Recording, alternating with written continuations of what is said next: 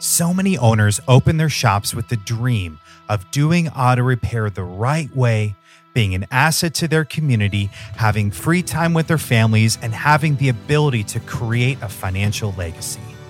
In reality, so many find themselves working long days, are struggling to find and keep good staff, and can barely pay the bills. Since two thousand sixteen, the fastest growing automotive repair coaching company, ShopFix Academy's sole purpose is to stop the average small business from destroying the average family. Call six one five, six four five, three six eight three to speak to someone on their leadership team about seeing if ShopFix Academy is a good fit for your shop. Learn more at shop fix academy dot com. November of twenty fourteen is when I ended up getting sober. And again, I thought that that was going to fix all my problems. We think that alcohol is a problem. Um, but what we're really left with, with everything, all the reasons why we drank, with no solution and no power to do anything about it. This is Success Leaves Clues, an automotive industry podcast, and I'm your host, Thomas Hayes. Seems if you do just a little research, you can find that addiction is a prevalent trait in many business owners and high performers. Left unchecked, addiction can create subtle and not so subtle problems with our shops and make it hard to live life on life's terms. But the good news is that there are solutions and paths that we can take to overcome these vices and create a life of wholeness, health, and power. Today's guest, Chris Knuth of Star Motors European Service in California, will share his journey from being addicted and stuck to recovering and thriving. It's a great episode, so stick around. An effective online presence is a critical part of your shop's growth and profitability, which is why it only makes sense to use the company that many top-performing repair shops use for managing their online presence, Leads Near Me. Leads Near Me effortlessly increases your car count with a strategic combination of killer websites, high-converting Google ads, traffic-driving social media posts, and more. Reach them by text or call at eight eight eight, nine five three, two three seven nine or visit them online at leads near me dot com. Leads Near Me, effortlessly increase car count. Chris, happy to have you on the show. Thomas, thank you for having me. Absolutely. Well, uh, I'm really excited. You've got an incredible story, and uh, I'm really looking forward to have everyone on the show hear it. Um, but for those that don't know you, Chris, who are you? Oh, great question.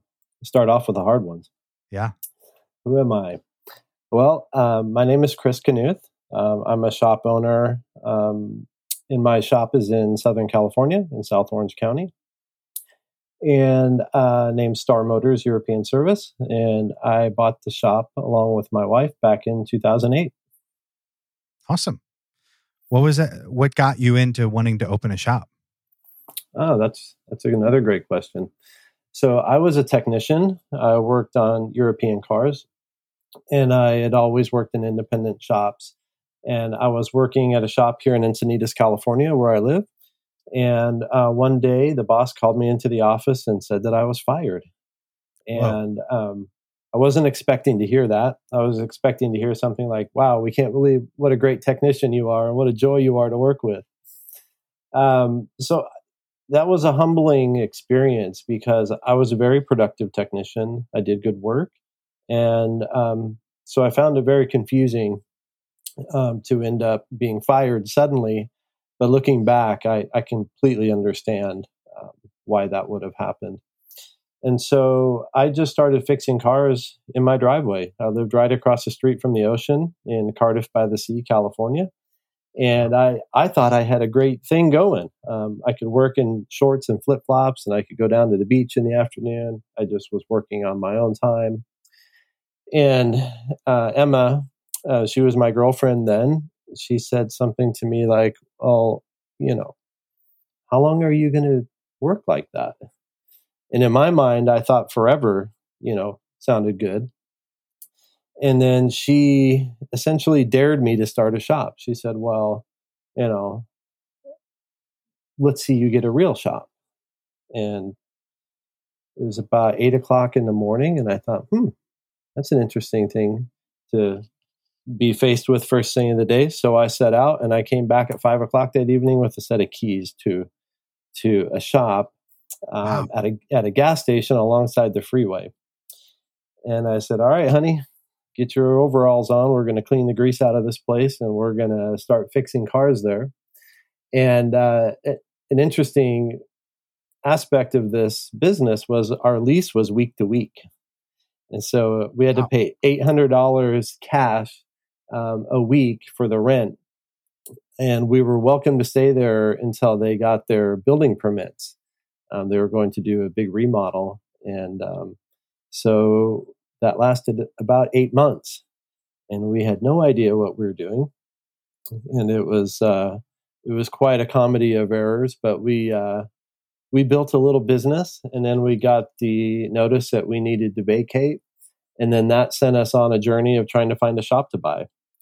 And so after looking at a few, I got a phone call one day from a guy who wanted to sell his European auto repair shop in San Juan Capistrano, which is about forty-five minutes north of us. And so we went and looked at it, and we decided we wanted to buy it. And um, we ended up with some difficulty um, working out a deal, and the rest is history.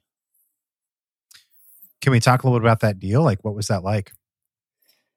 Um, he wanted uh, two two hundred thousand uh, dollars for the business. It's a leased property, and um, you know, he wanted the money up front. And so we had found a private equity company that was willing to lend us um, the money, and we had had a letter of intent. And then probably, I think it was somewhere like mid-November, they rescinded their offer when all the banks started crashing. And the owner of Star Motors ended up in the hospital. He was starting to have some health issues. And I just went to the hospital one day, and I said, look, you know, maybe it's best for both of us if you carry the note. And um, he decided to do that, but he wanted it paid off in three years. And so we signed a note um, with him, and we paid him off within three years. Wow. How did you do that? Well, we scraped and scrounged, and we ate beans, and we did everything we could to make the payments. And um, not knowing really anything about business other than um, I knew how to fix cars. My wife, Emma, um, had uh, had the experience of being the customer, so she knew what the customer wanted. And also her family growing up um, had small businesses. So she had her idea of what like a mom pop's business looked like. And so we set off, and um, we made it happen. But early on in two thousand nine, so we'd only owned the business maybe three months. We were like, dang, this is hard and we need help. And so we ended up going to a marketing conference in Las Vegas, and uh, we ended up signing up with a coaching company, and we started then to get an education in, in business. What were some of the lessons that you learned when you joined that coaching company that helped you in your journey? Um, well, we learned that marketing is really probably the most important aspect of business, because without a customer, you don't have a business. And little did we know, we went from having a good location alongside the freeway to buying Star Motors, which is tucked back in, in an industrial park. And so we had to drive traffic to that store. And that has been a challenge all, all these years. I, I would say that's probably been our number one challenge, is getting car count in kind of a remote area. And just geographically, we have a lot of struggles. We're right alongside the ocean. So our radius of available customers is really more like a skinny triangle. And so we learned about marketing, and I learned about parts. I, I thought you sold parts at list, and that's what was fair. I didn't understand uh, many of those things that go into pricing auto repair, and um, in hiring people, you know, it opens up a big kind of can of worms, if you will, on all the things that it, having realization of all the things I didn't know. Yeah. So you you learned how to market, you know, the business is growing, you know, how, what kind of growth did you start seeing in the business? Yeah, so my wife is a very talented marketer and promoter and artist. And so she was doing the marketing. She was also, excuse me, she was also training our all our front counter staff on the phones. So we were really good on the phones.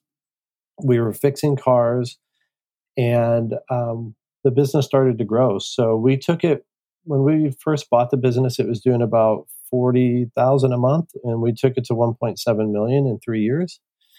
Nice. Um, but it was, you know, we had success, but Emma and I had some serious clashes on values. I wanted to spend money. She wanted to save money.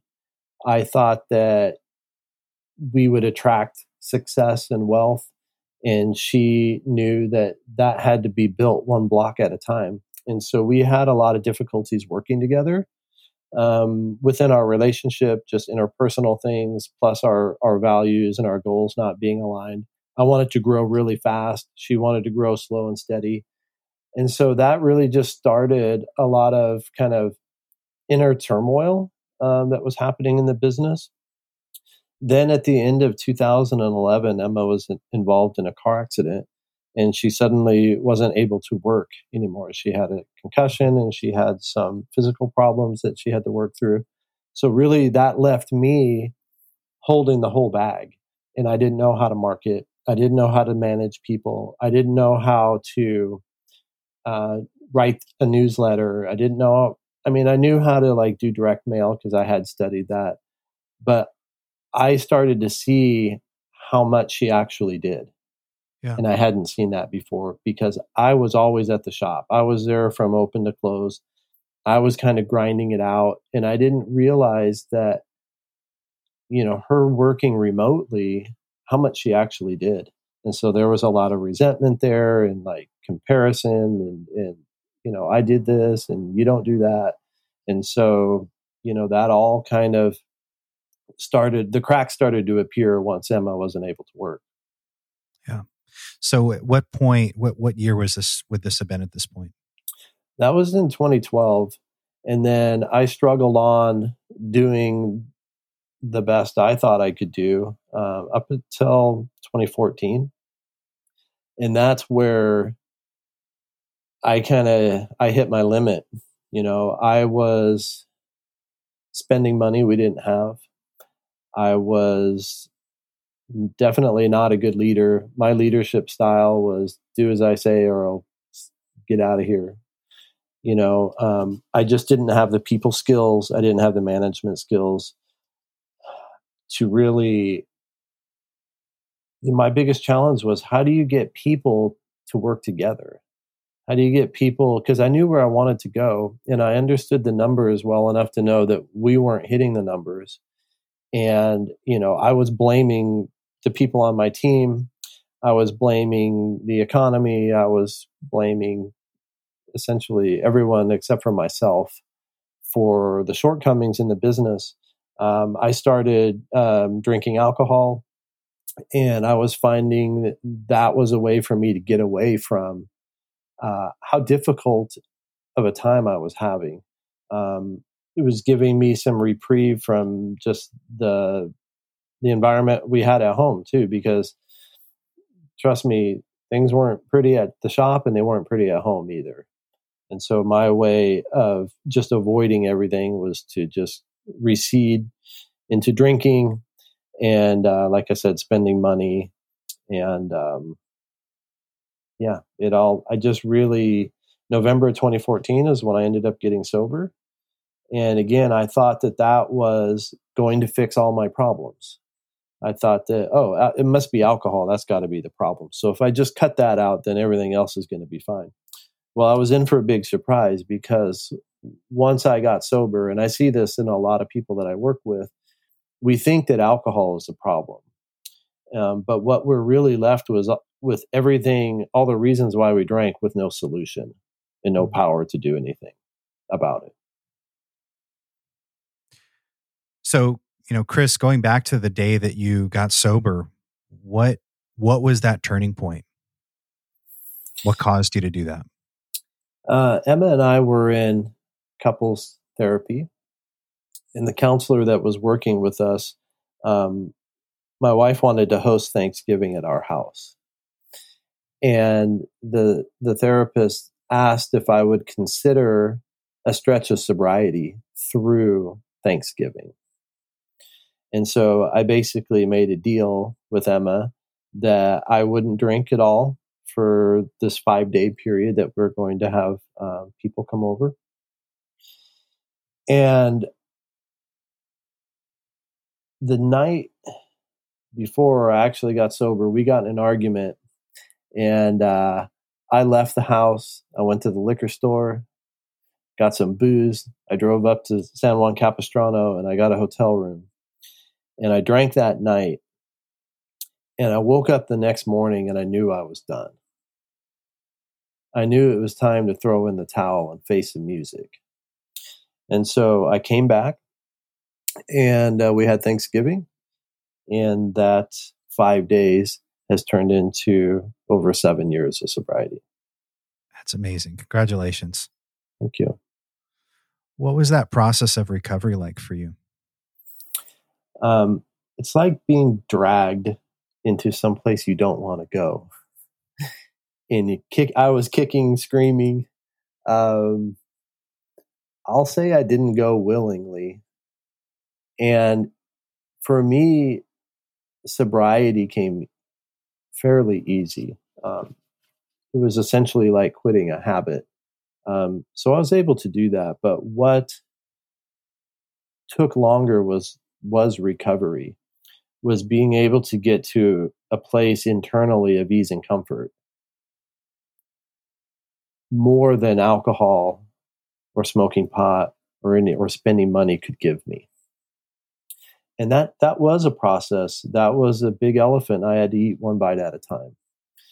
And luckily for me, I had good mentors. Um, I had people in the program that, um, and also a way of doing the work as well.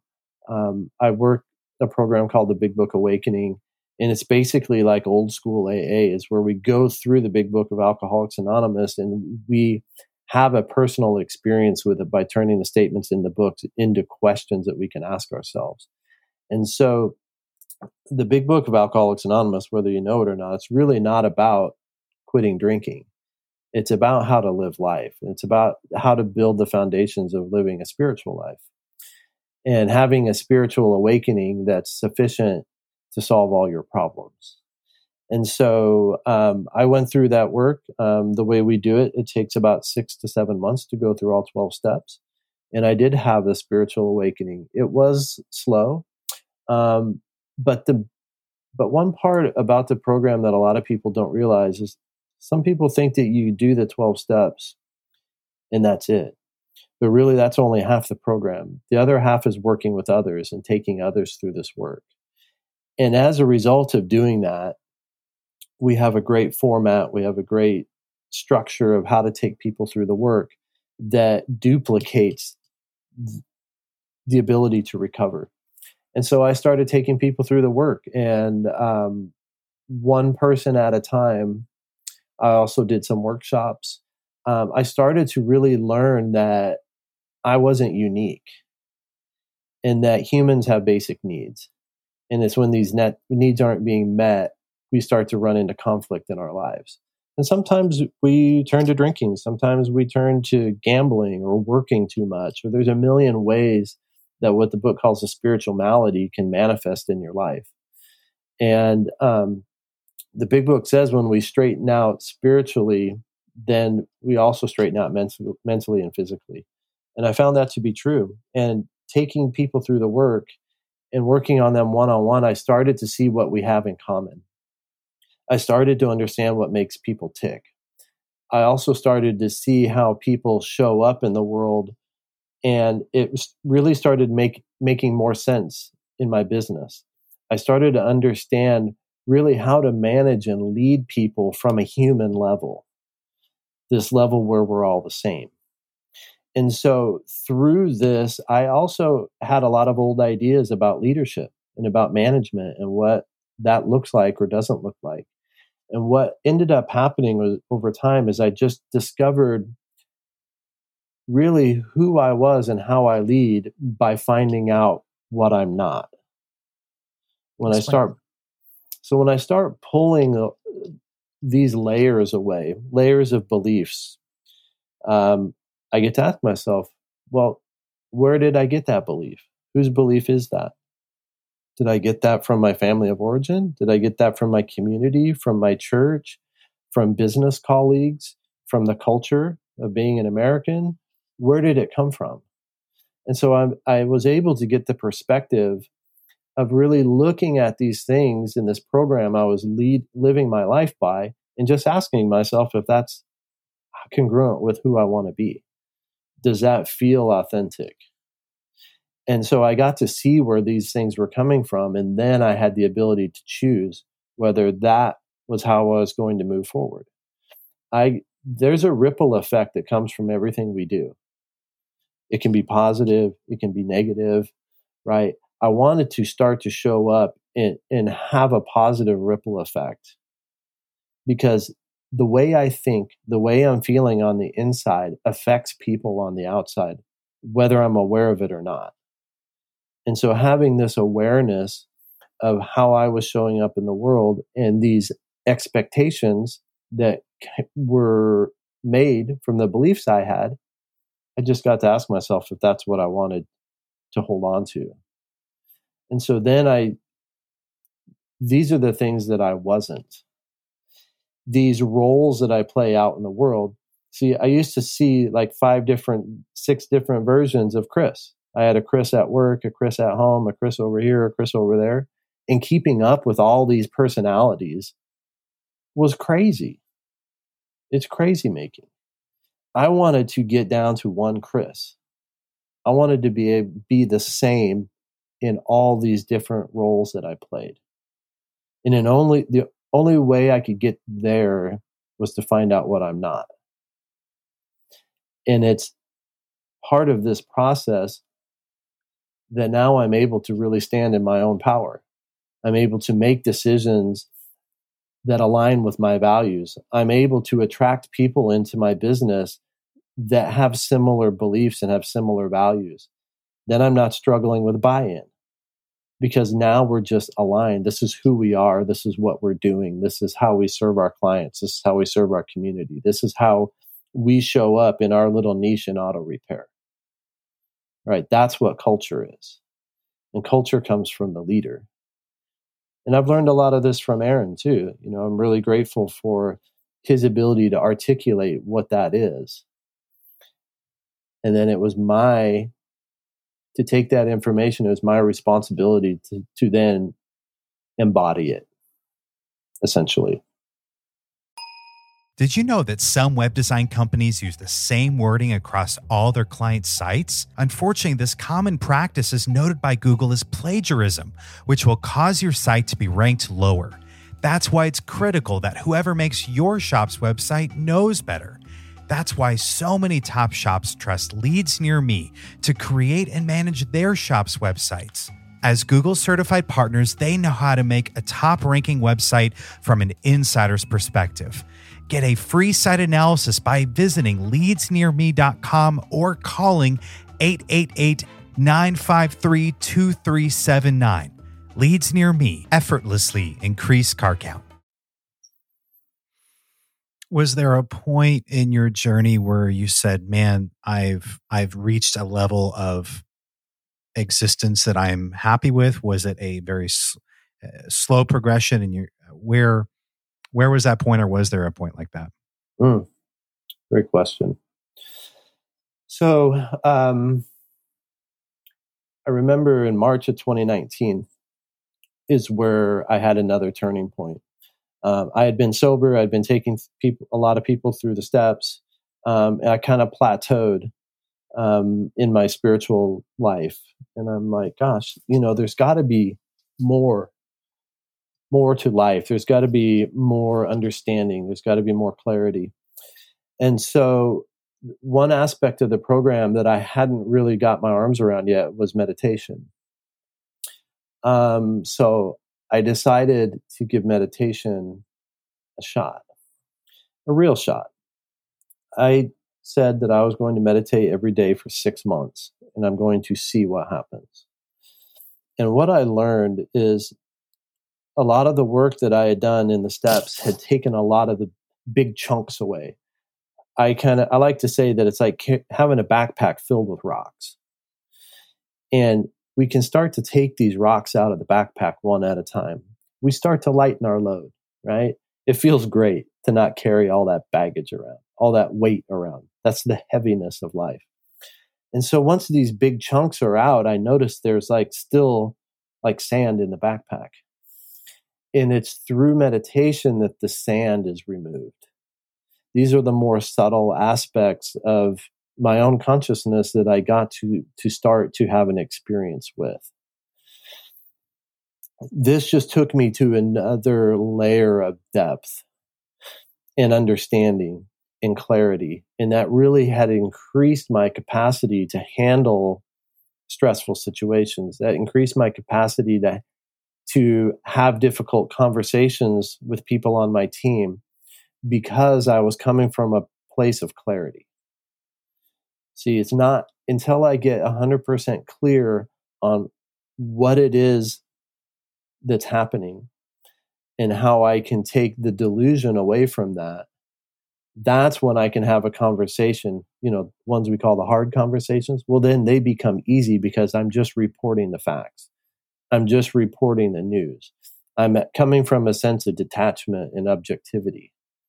And so the emotion can still be there because we have passion as leaders, but we're able to temper that and we're able to um, communicate in a kind and clear way. And it doesn't mean that's what you want to hear, but it's what you need to hear, right?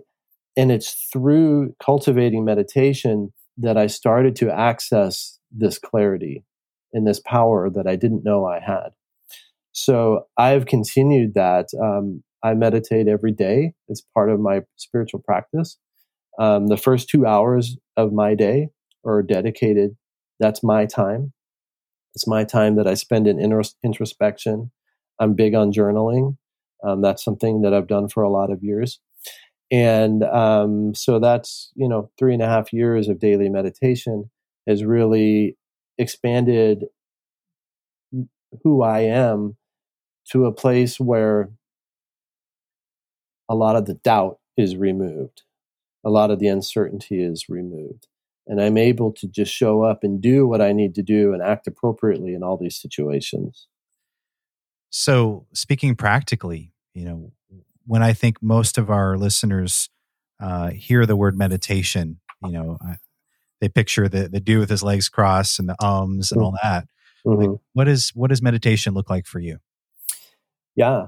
So meditation really is for me to be able to control my mind. Um, and there's certain ways to do that, certain techniques. Um, I use techniques that enable me to regulate my respiratory rate, my heart rate, able to calm the nervous system. It's a big problem in our society. You know, we are in constant high states of alert. Yeah. We are um, in fight or, or flight, right? We are addicted to the stress hormones that our bodies create, adrenaline, cortisol, right? In the animal kingdom, the adrenaline, these stress hormones are to get them out of danger. Once the threat is gone, they can balance. They get to this state of equilibrium. But humans don't do that. Our mind is different. It's our mind that's replaying all the things that have happened to us, right? It's us reliving trauma over and over and over again that keeps us in this perpetual state of fear and anxiety. And then, look, we have autoimmune disorders. We have digestion problems. We have all these endocrine system problems. We have problems we go to the doctors with, and they have no idea what's wrong with us, right? This is because we have we haven't cultivated the ability to self-regulate. So meditation, yes, it has esoteric aspects, it also has a lot to do with our physiology. You know, animals that have the lowest heart and respiratory rate live the longest. Hmm, I wonder why that is.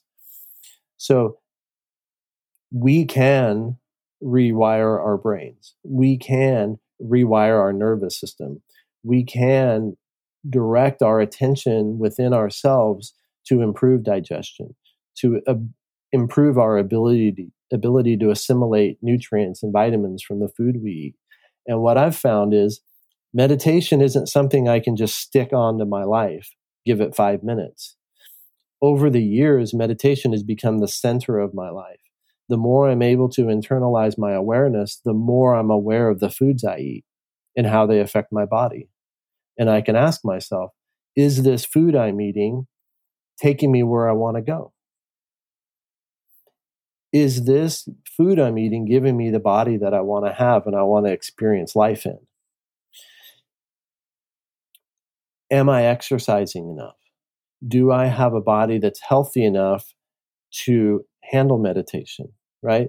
So meditation became the center of my life, but I also believe that I had to do the work in the Big Book of Alcoholics Anonymous.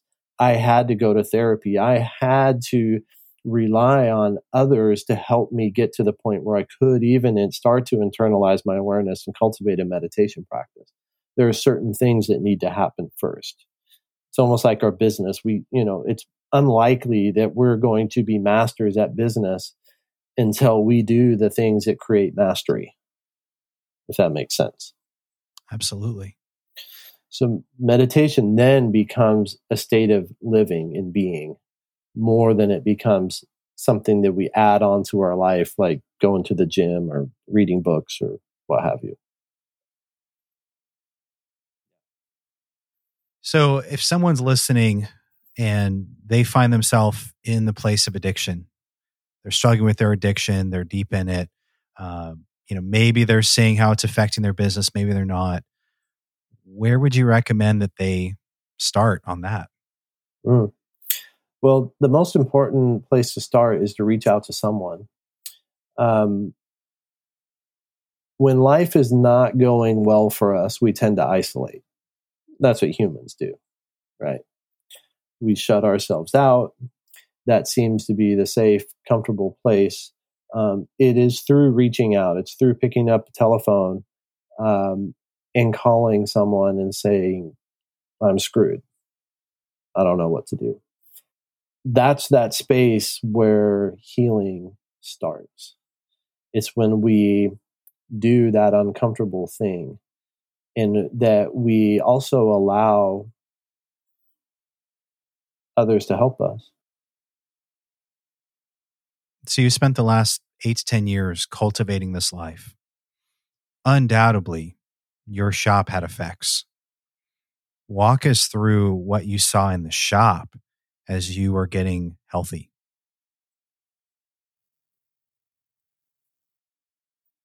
Ah, well, the unhealthy people stand out. See, before there was confusion. Was it my leadership or is it them?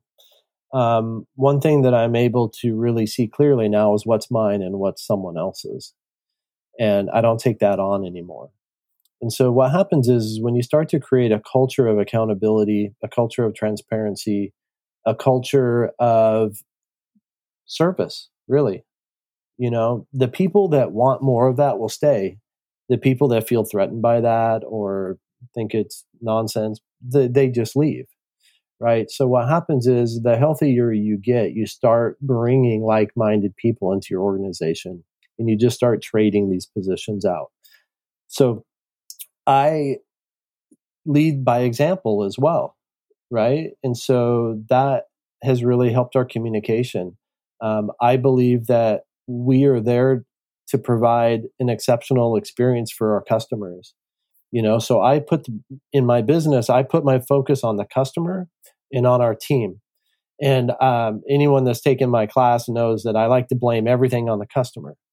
So if there's a system that we need to get on board with, like the board, well, why would we do the board? Well, there's a couple of reasons. I can blame it on the customer, so we can keep the customer in the know. And so, like Ryan Blair said, we can keep them from falling off the roller coaster, or it can be because the boss said so. Yeah, very different view sets. Very different. This starts to create a culture of putting the customer first.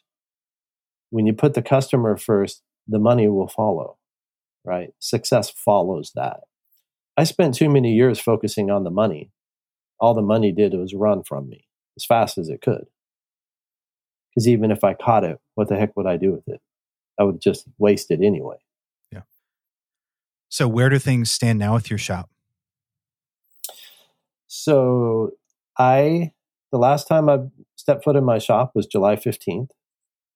It's been a minute. It's been a minute. Um, the five-star revol- reviews are still coming in, a couple a day, sometimes more. Um, my team, I have seven technicians. I have one service advisor and a front counter assistant, and they're on track to do three hundred fifty thousand this month. Nice. We just went from nine bays to twelve bays. And I have a shop that has, has value in the community. I have a shop that when customers walk through the front door, they can feel the synergy. They can feel the enthusiasm of the entire team. There's not a disconnect in the front from the back. Um, I have systems in place that everyone is bought into because they know that that's the best way to create an experience that we can duplicate over and over and over again. Um, I have, out of seven technicians, five of them are A techs. One is a B plus and the other is probably a B. So what happens is, and when I recruit technicians, I don't really recruit them. The last guy that he actually started today, another technician referred him. So I, I built a place where people want to work. I built a place where customers want to come and have their car serviced.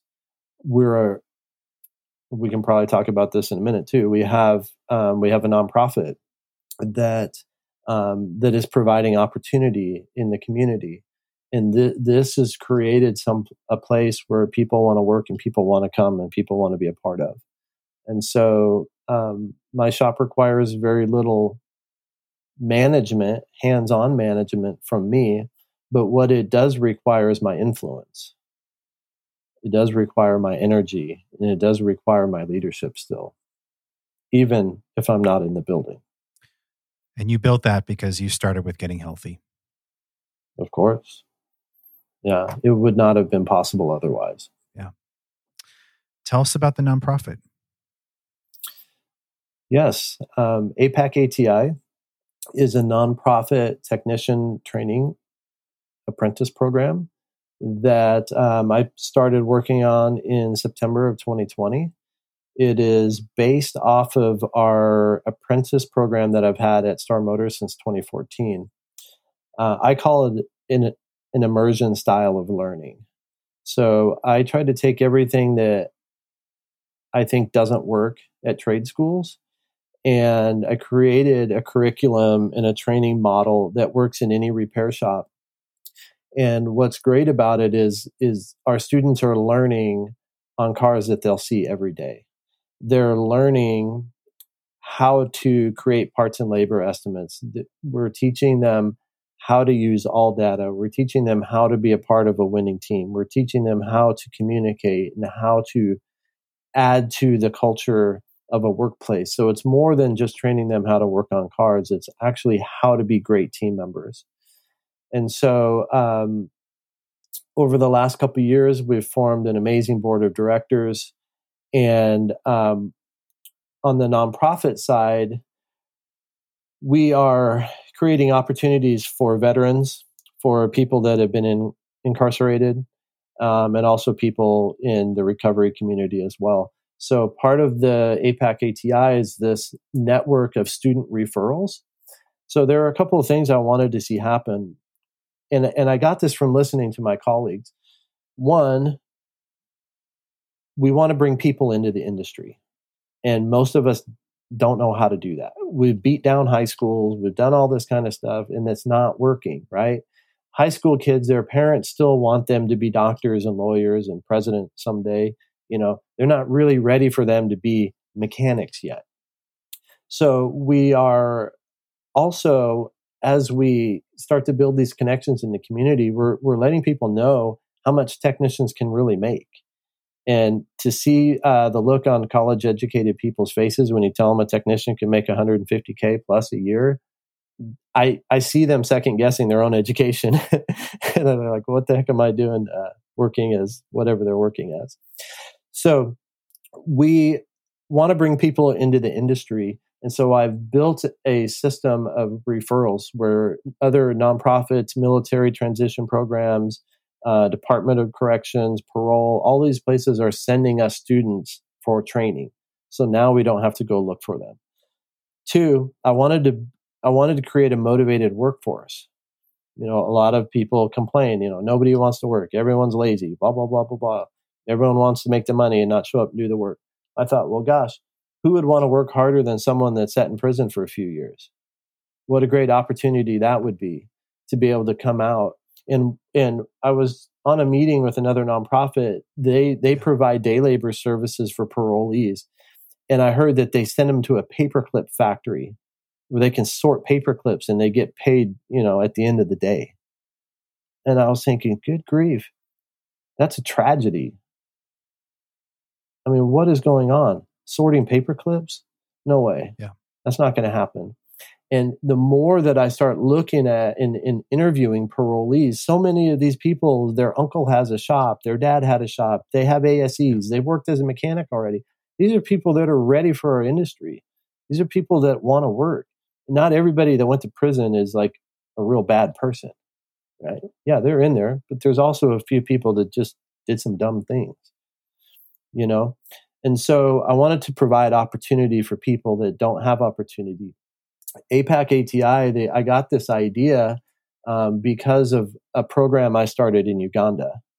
Um, I went to U- spend a month in Uganda in twenty twenty. I have a friend that has an N G O there called UTouch, and she's teaching computer um, computer skills, and she has a women's empowerment program and an entrepreneurship program.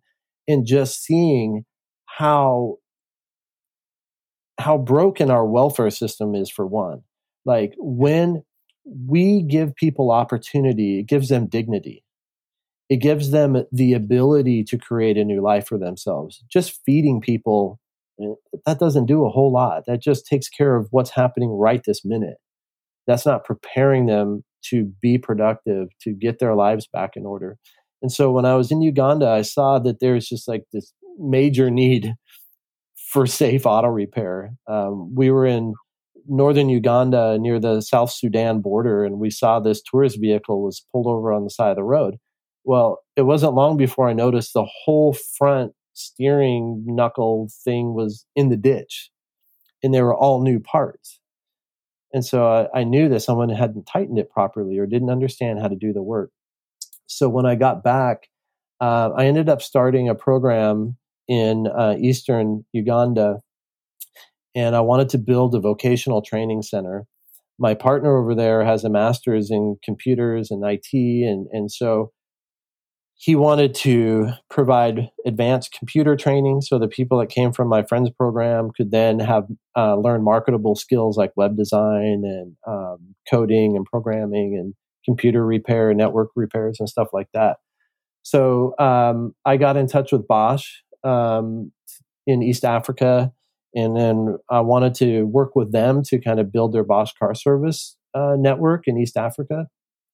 Great. And then once COVID hit and I couldn't travel back over there, we kind of lost communication with Bosch. And um, we continued to build our program just on the computer side. And it's still going, uh, A P A C Africa dot org. And then um, I'm sitting here in California in lockdown during COVID, and I'm like, gosh, why don't I start a nonprofit here? Let me create and perfect this model that we can now take uh, to all fifty states and to developing countries throughout the world. And um, in two and a half years, that's what's that's what's been done. That's incredible. You're changing the industry. Yeah, my, that's my intention. Um, I really...